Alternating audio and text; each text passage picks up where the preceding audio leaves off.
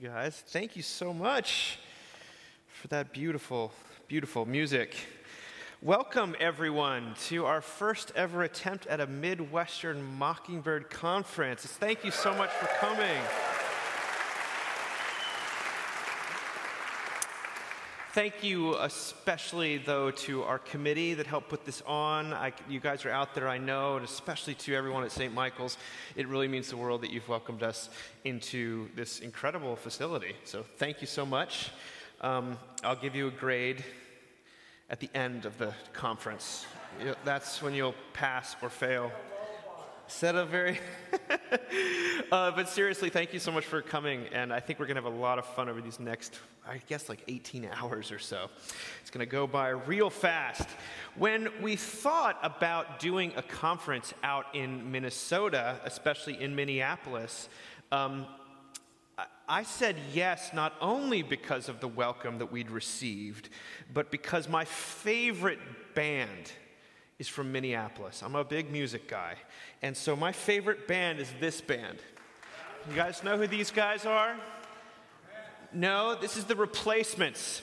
They are total. Um, I mean, I, I saw them and I never combed my hair again. I love these guys. They are from the 80s, and this past week, actually, their greatest album was just reissued, and it's been written up all over the place in every sort of outlet. And uh, the people, the reason people like this band, the reason I like this band, is a little bit to do with their relationship with pressure. You see, they struck out every time they went to bat.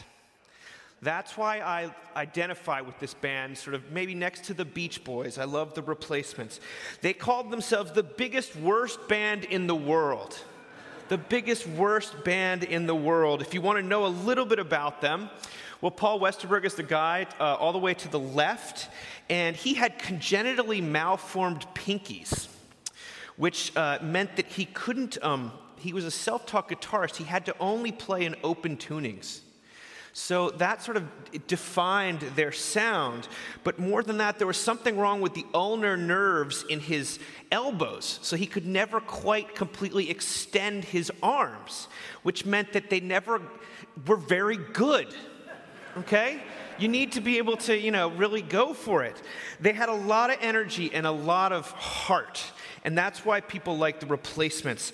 He also um, had a, a, condition called pleurisy, uh, which shredded his singing voice uh, the louder he sang. And so anytime you hear him sing, it sounds like blood is filling his mouth. So, aren't, I mean, this is like, this is why I'm here.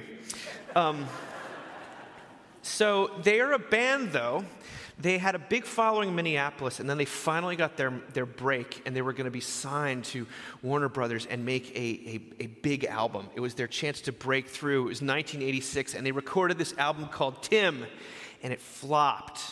Okay, that's the one that's been re-released this week. And it didn't just it didn't flop because the songs are bad. The songs are amazing.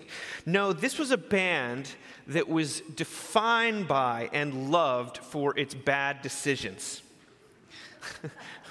well, what do I mean? Well, I mean, they played Saturday Night Live and they were so drunk that they were banned from Saturday Night Live to ever going back again. They liked Schlitz, you know, that, that, that terrible beer from, the, from I guess, Minneapolis. I'm sh- I guess it's, it's great. Um, they had a great, they had a major anthem on this record called Bastards of Young, and they made, this is, MTV was just coming out, and so they decided to film a speaker for three and a half minutes with no people, no movement, nothing. That is a, a, way to shoot yourself in the foot. They were a band that was caught in a perpetual cycle of fear, self loathing, uh, drinking, and destruction.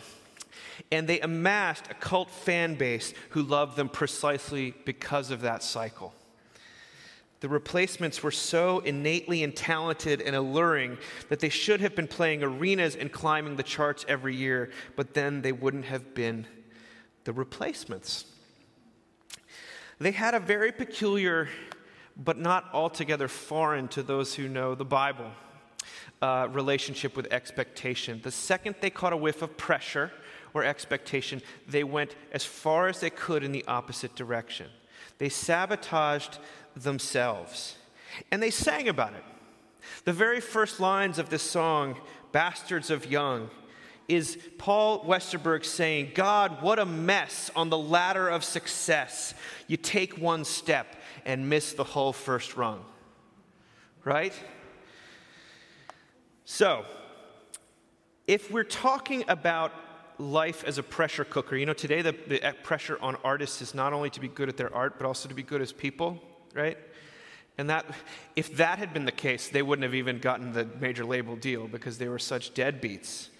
But uh, today, we're sort of living not in the world the replacements built. We're living in the world that is described by this book. You heard? Uh, we talked about it on the Mockingcast, if anyone listens to it. This is called Never Enough. It came out this month. Uh, when achievement culture becomes toxic and what we can do about it by Jennifer Breheny Wallace. Now, what she's interested in doing in this book is talking to high achieving high schoolers. What it comes to find out, she read a couple of reports that were issued in 2019 that found that high achieving or students from high, high achieving high schools were an at risk group, officially an at risk group for depression, anxiety, and substance abuse. This was discovered when an anthropologist named Suniya Luthar was trying to study the habits of, of teenagers in, in poverty stricken areas, areas, and she needed a control group to compare their performance with. And so she went to, I think it was Wilton, Connecticut, or somewhere like that. And what she found was that the, the rich kids were just as prone, in fact, more so, to these debilitating conditions. And so, sooner, eventually, what happened in 2019, 2020 was that the, the great at risk groups of teenagers uh, I think number one are children with incarcerated parents, number two are children in the foster care system, and number three are children at high achieving high schools on the East and West Coast. Now, that is a great microcosm of the, of the central question of the 21st century in the West. And that's the question of why are we so unhappy when we've never had more? The great question that Walker Percy asks. Why is man so unsatisfied in an age in which he has so much? Shouldn't these kids who no one feels sorry for, who have had every privilege, shouldn't they be doing well? But no, they're an at risk group. Wallace quotes one young woman uh, named Amanda who said, We live in a community where your grades, how you look, your weight, where you travel, what your house looks like, everything has to be the best, to be perfect, and to look effortless. She, they go on to talk about youth sports. Anyone involved in youth sports these days? Well, I didn't know this, but sports have been subject to what we would call the achievement creep or the pressure creep, unlike anything else in our culture that now, um, not only do we have a, a, a, um, all star rankings in basketball for the top kids in the country, it goes the top fourth graders in the country are now being tracked according to who is the very best. It's hard to find a hobby, Minecraft, mountain biking, macrame, that can't be turned into an exhausting pursuit of excellence. She goes on, she says a lot of interesting things that, that, that I guess in 2021, the US Surgeon General, Vivek Murthy, wrote to, tell, that, to say that in 2019, one in three high school students and half of female students reported persistent feelings of sadness or hopelessness, an overall increase of 40% since 2009. Now, this degree of pressure which is put on kids to achieve and to get into schools that are increasingly hard to get into, it has not just sort of mental health consequences, but physical health ones. Living in a constant state of vigilance, Wallace writes, with a steady flow of the associated neurochemicals and hormones, can cause both short term and long term damage, including heart disease, cancer, chronic lung and liver disease, diabetes, and stroke. One study found that by age 26, former students of high achieving schools were two to three times more likely to struggle with addiction than their middle class peers. Now, throughout her research, and this is, you could read the whole book, it's, it's not uplifting. Um, but you could, you could tell that already. This is what she says. She's talking about these unhappy teenagers. She says, What emerged from my research hit me like an ice bath. Our kids are absorbing the idea that their worth is contingent on their performance, their GPA, the number of social media followers they have, their college brands. Not for who they are deep at their core. They feel they only matter to the adults in their lives, their peers, and the larger community if they are successful. Now, that is a description of a culture which is under pressure. You don't have to be going uh, into a major label contract to experience a degree of pressure simply by nature of being alive. I remember I've got a 13 year old, and I, had I took him to, he was dying to play baseball on the fall team. And I said, Okay, son, we'll, we'll sign you up for this league, or at least the tryouts. And I got to the tryouts, and he was terrible. Not because he's not athletic, but because I just found out that half the kids there had been doing all star programs the entire summer. And had, had their, season, their, their summer had been cut short to three weeks because they were on the road playing baseball at age 12. I don't think any of these kids are going to the uh, major leagues, by the way. However, um, I had to apologize to my son on the, in the car ride home. I said, I'm so sorry. I didn't know that you were supposed to have three practices a week from age six onward. He still hasn't forgiven me. okay, we're talking about achievement pressure. What about financial pressure? Anyone feel the squeeze these days? Like you, you travel, and I just I was I wanted to get one of those like oatmeal bowls at the at the at the Charlotte airport this morning, but I wasn't going to fork over eighteen dollars, you know. And I don't know what it is, what your metric is for knowing what, but how many emails did we all get this summer from places that we're subscribed to or stores we frequent saying, We're so sorry, we have to raise our prices? Your subscription to Hulu is going from $6.99 to $8.99 a month starting in September. Did you get these emails? I got a lot of them. Maybe I'm subscribed to too many of those channels. I get. um, there's so much good content. Um, but inflation is merciless. And is so merciless for, for my, my wife and myself. We decided, in order to get out from under some financial pressure on our life, we were going to sell our house and move into a house a little further away that costs a little bit less, but we could then have a little bit of a cushion to afford three kids needing to play baseball nonstop. right? And so um, we did this, and it was uh, terrible. Uh, never do it. It's the most mercenary thing you can do is to, to try to move houses in a town uh, that's producing unhappy teenagers like the one up mine is. Um, but uh, we did it and uh, to get because we were under pressure to provide. Now, what I'm trying to describe to you is what Philip Yancey calls a world of ungrace a world of ungrace, which is, which is driven by the pressure to perform, to achieve, and to uh, afford, and to succeed, and to just constantly be doing a little bit more, a little bit better. So, how do we deal with the pressure? As I said earlier, the replacements dealt with the pressure by sabotaging by themselves. Showing up drunk to important gigs. They recorded this amazing album, Tim, and then they put out a mix that was almost unlistenable okay? They, they, they're, they're not a place to look. But uh, how did I deal with it, right? Uh, I did it by collecting baseball cards. Um, now, I don't know if you know this. Any, any guys out there, any, or girls, who collected baseball cards in the 1980s or 90s?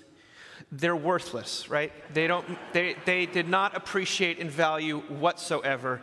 You should have invested in comic books. Marvel took over the universe. The major leagues are trying to get people to their games.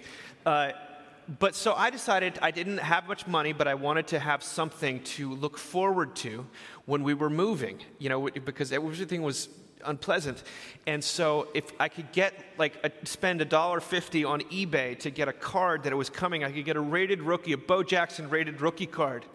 Or I got a Dwight Gooden 1985 Donruss card. It was amazing that day.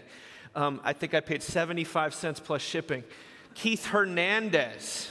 If, you know, if you're a Seinfeld fan, you know Keith Hernandez.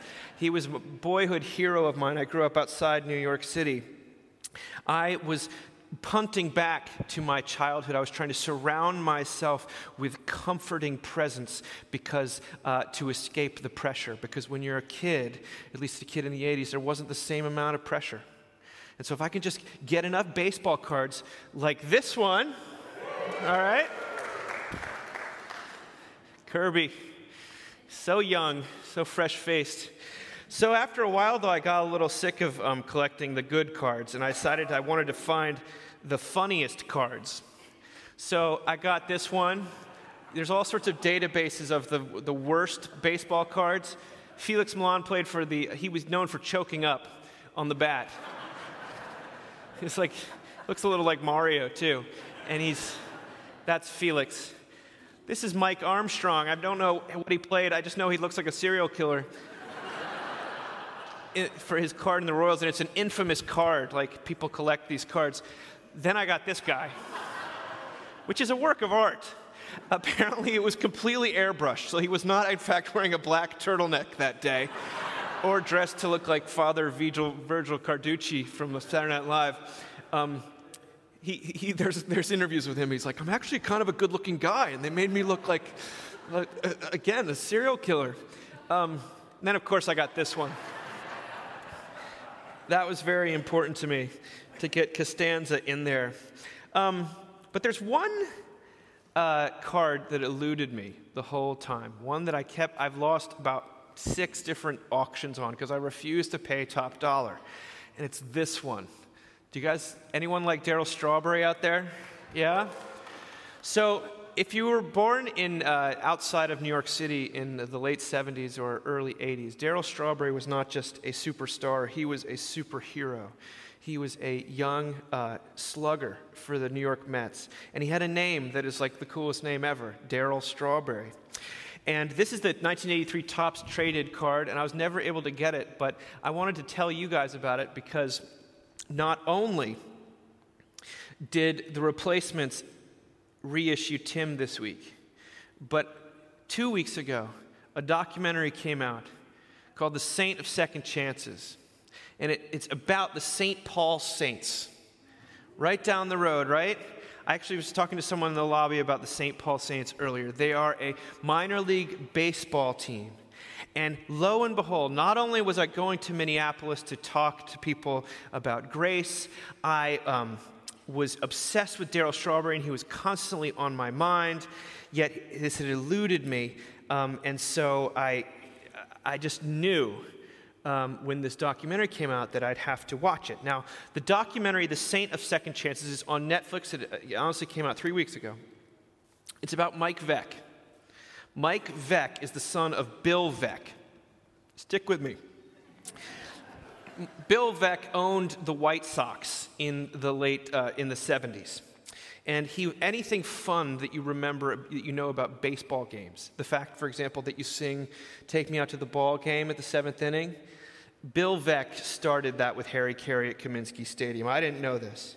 They're the ones who started doing all the promotions. You know, come out, you know, for kids' night, come out for ladies' night, come out for free T-shirt night, come out for free Sunday night. Um, well, his son Mike was hired by his dad to be a promoter for the White Sox. And he thought up a great idea in 1977. You see, Mike was the sort of guy who would have really liked the replacements and therefore really hated disco music and he decided to run a promotion where you could come into a White Sox game for 99 cents if you brought a disco record that they could blow up after the, between the doubleheaders. This was called Disco Demolition Evening.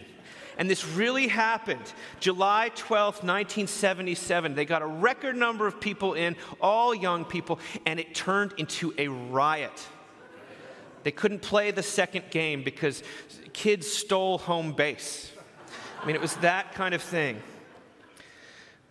Mike, young Mike, took the fall for the fiasco, and a year later, Bill was compelled to sell the team. Now, what happened was for Mike, uh, he went on a long, as he says, a long drunk. Drinking in exile ensued for this man until he received a fortuitous opportunity, really at the lowest point. He says, Jesus made a call. He's in a basement somewhere, drunk.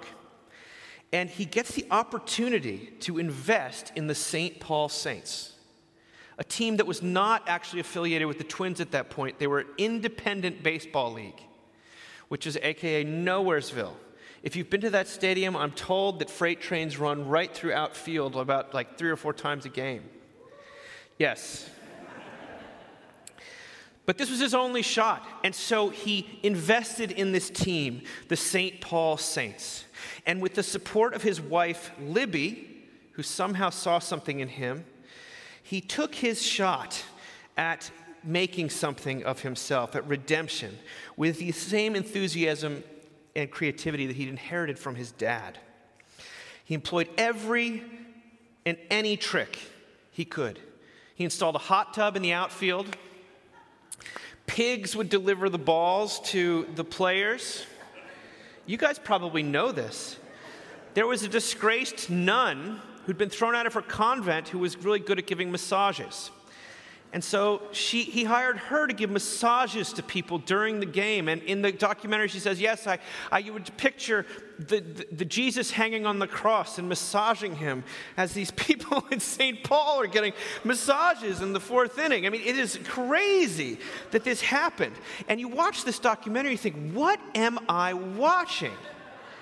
It was part circus, part party. Bill Murray co owned them they're, and they were sort of an outgrowth of this guy, Mike's anything goes personality, and they became a uh, phenomenon. And basically, what happened is he made baseball fun. Well, Darryl Strawberry was not having fun in 1994 and 1995. He'd gotten in trouble with the law for drugs. He had been, he'd, been, he'd been, gotten sued for a massive amount of money for not paying child support. And he signed a huge deal, I think like $19 million, to play for the San Francisco Giants. And then he got caught with cocaine again, and he lost his contract. And no one would take him. No one would take him, that is, well. Later that season, oh. show. There, here we go.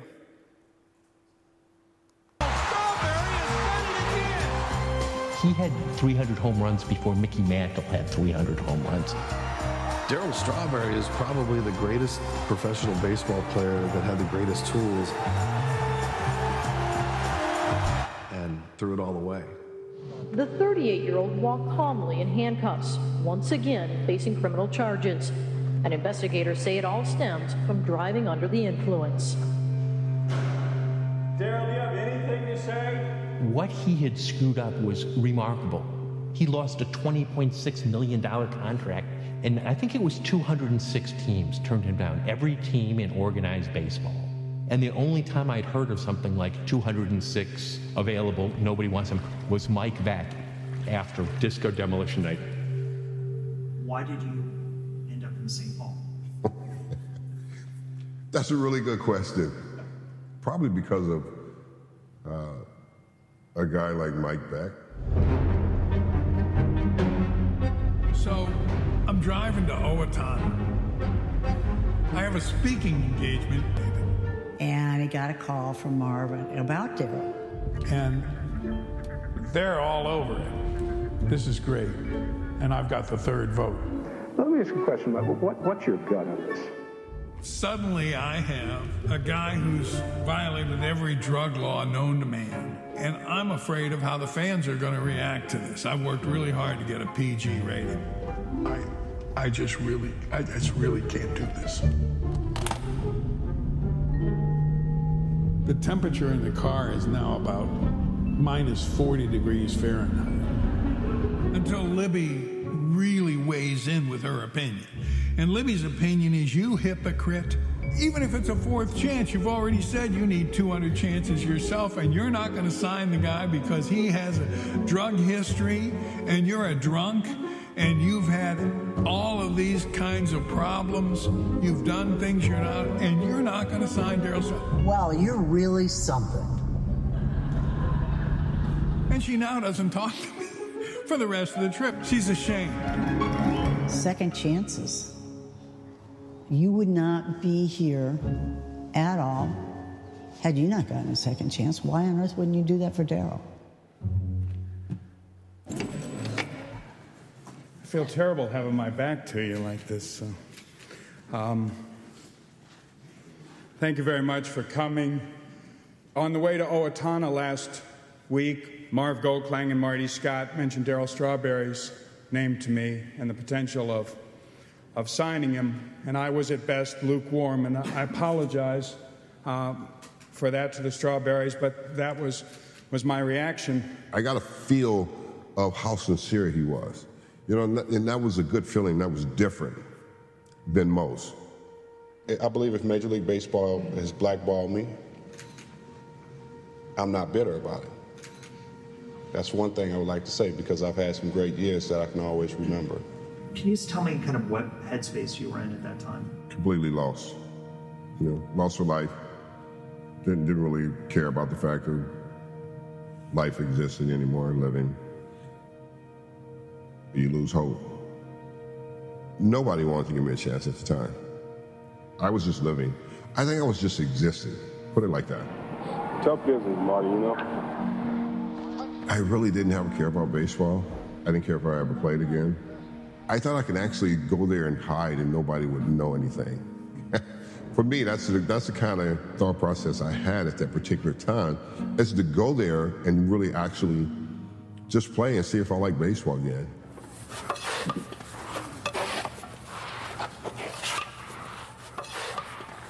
You know, I came out and the media was all ready for Darryl to come out. And then all eyes and cameras going, what the heck is going on? Wrote me letters, called me up. He goes, You know, I don't have any legs, but I want an at bat. I bothered him enough where he said, Come out and let's see what you can do. And the rest is history that nobody knows. When I was a young kid and found out about Eddie Gaedel, people always said, You're as tall as Eddie Gaedel. And I was like, I- I'm an athlete. And one day I'm going to prove it. And Mike let me. This guy was a fierce competitor, and I just wanted to show people what was possible. How does a guy without legs play professional baseball? Uh, you got to watch it. Super Dave. Everybody thought Super Dave was crazy. But uh, I thought it was pretty cool. I was really impressed with it.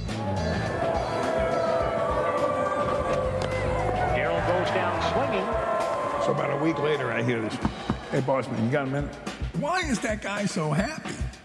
And I go,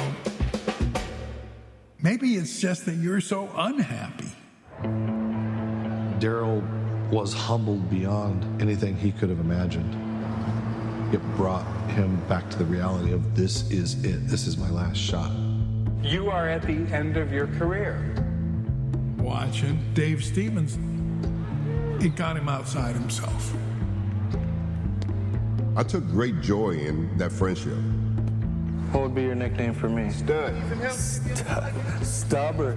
Stubber stud. Stud. You're a stud. He's a stud, huh? We can relate. You know, we can relate to life. It was almost AA for three weeks. I didn't judge him for his past. I, I judged him on the merits of the moment. And lo and behold, he's having fun. I'm not sure Darryl Strawberry ever had fun playing professional baseball.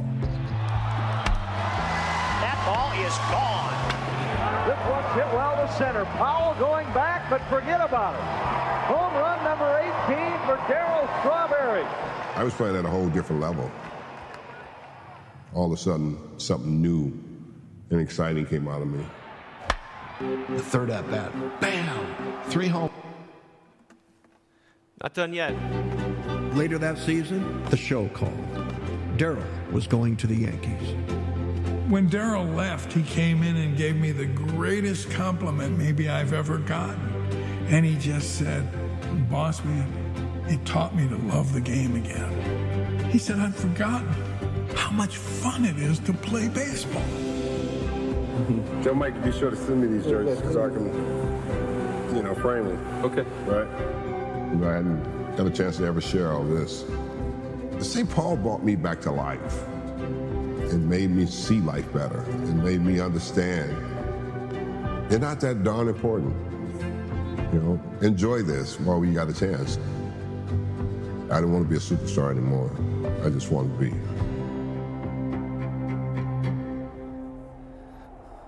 All right, so I'm not sure how much you could make out of that, but um, Darryl Strawberry comes, uh, everyone has blackballed him except for Mike Veeck, whose wife says, You've been given so many second chances, and you're really going to not give him another one? They would say the St. Paul Saints was the place you'd go for your fourth second chance. And so Veeck says, Okay, I got to do it. I gotta allow Strawberry back into the team. And then Strawberry comes and he's, he's sad and he's, he's, he's sort of defeated until he becomes friends with, with Dave Stevens, a legless baseball player. At that point in the documentary, I said, What, what is happening in, in this? Is this really, did this, is this planet Earth? And uh, his, he, he says at the end, I didn't need to be Darryl Strawberry anymore. I just wanted to be. And he apparently only agreed to be in the documentary because Dave Stevens was going to be in it. And this, um, it's a beautiful, beautiful story of mercy. Uh, the mercy that Mike Veeck has received, birthing mercy towards other people. And it's a beautiful picture of the kingdom of God, of Mike Veeck redeeming the broken and the discarded and the disgraced, and bringing them into having fun again. It reminds me so much of the parable of the great banquet in Luke 14. Then Jesus said to him, Someone gave a great dinner and invited many. At the time for the dinner, he sent his slave to say to those who had been invited, Come, for everything is ready now. But they all alike began to make excuses. The first said to him, I have bought a piece of land and I must go out and see, see it. Please accept my apologies. Another said, I have bought five yoke of oxen and I'm going to try them out. Please accept my apologies. Another said, I've just been married and therefore I cannot come. So the slave returned and reported this to his master. Then the owner of the house became angry and said to his slave, Go out at once into the streets and lanes of the town and bring in the poor, the crippled, the blind, the lame. You might add to that the ashamed, the convicted. And the slave said, Sir, what you ordered has been done, and there is still room. Well, that is what we get to see in the St. Paul saints a picture of the kingdom of God, of redemption working under its opposite and in the most strange place imaginable. Now, isn't this what the church is supposed to be? A little bit, at least? Isn't it supposed to be the place where you find the last, the least, the lost, the lonely? I think so. But I know that there's a lot of pressure on churches too. A lot of pressure on churches. Maybe you're familiar with some of these sorts of graphs. Church membership among U.S. adults now below 50%. And any kind of way you twist it, what we hear about is church decline, the increasing amount of nones in the world. In the 60s and 17, uh, in the 1960s and 70s, I think um, 6 to 9 percent of uh, the U.S. population said that they were not religiously affiliated. And uh, uh, in 2001, excuse me, uh, it, the current number is 20 to 22 percent. And among the millennial and Gen Z generations, the nones have increased to 35% and 29% respectively. Now, what that translates to is an enormous amount of pressure. It's an enormous amount of pressure on clergy, enormous amount of pressure on church leadership boards, it's an enormous amount of pressure on basically anyone who says they go to church to kind of make the case. How is the church going to attract young people, and how are you going to keep them? Well, you're going to have a Mockingbird conference, gosh darn it. You know, that's the answer. I don't know. We talk about the benefits of community. We pioneer new, incredible children's programs. I don't know what happens. I know that, that the response in some areas of the church is to, as, as sort of the confusion in the, and, the, and the discord in the culture increases, you hear calls from some Christians that we show we stand up for the truth more. We double down on morality and we stop talking about mercy and grace. We dispense with the winsomeness, is how you hear people talk about it. But perhaps the pressure that churches are under actually reveals the way forward. It clarifies the work of the church, the reason for its existence. That the only answer to the world of ungrace is grace. This is Christianity's best gift to the world.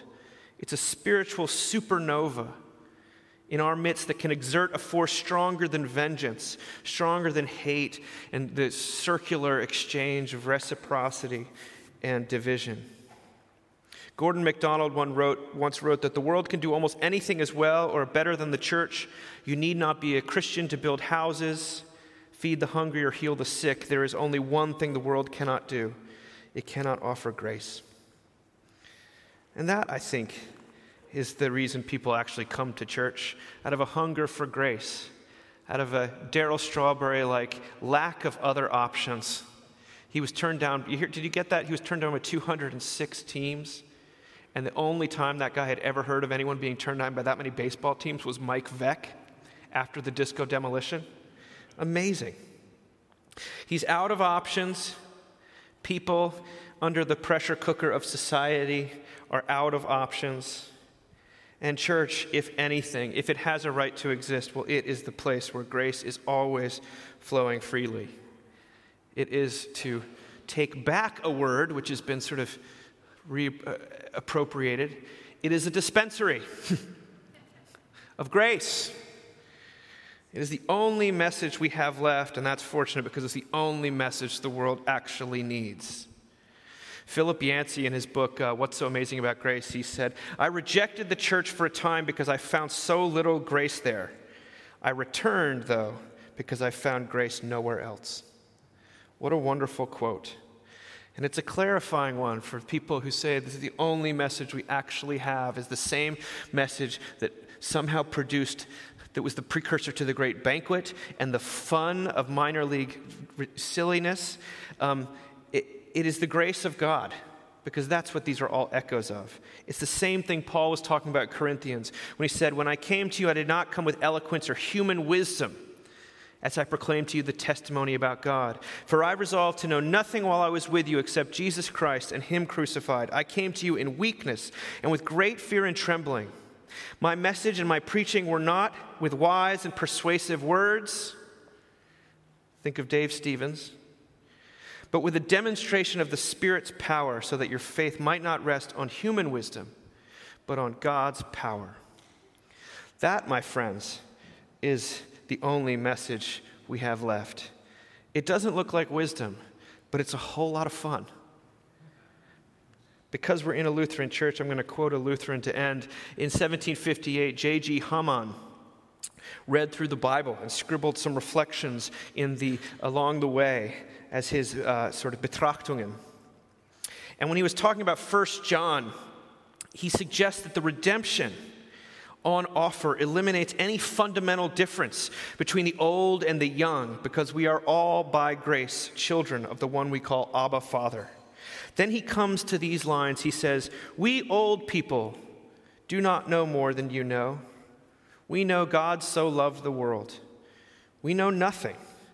We all know nothing except Jesus and Him crucified. So rejoice. Again, I say it, rejoice. I have nothing more to write to you. I have nothing more to write to you, and I will never grow tired of writing this to you. I write it to you anew so that your joy may be full. Your sins are forgiven for his name's sake. He sounds a bit like a mockingbird, repeating the word that he's heard. The point here, as we open this, these 20 hours together is that the pressure that the world exerts is not the end of the world, and nor is it the end of the church. To paraphrase the replacements, hope does not arrive apart from grief and defeat, but in its midst, lights do indeed flash in the evening through the crack in the drapes, or something like that. Amen.